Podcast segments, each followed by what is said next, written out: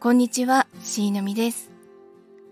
今回は芸名について話してみたいと思います。自分は俳優養成所を経て、プロダクションのオーディションを受けて合格をしました。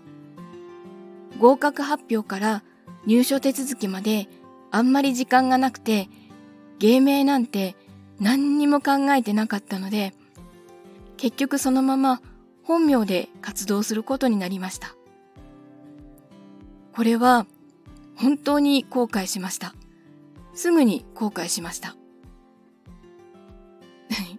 どんな芸名だったかは内緒なんですけど、その名前でタレントメーカーにも登録して、で、その名前で仕事も始めて、いろんな方に覚えていただいたので、今更変えられなくなってしまったわけです。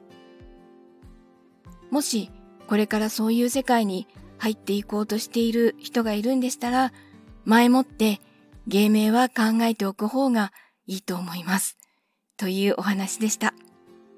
聞いていただきありがとうございました。それではまた。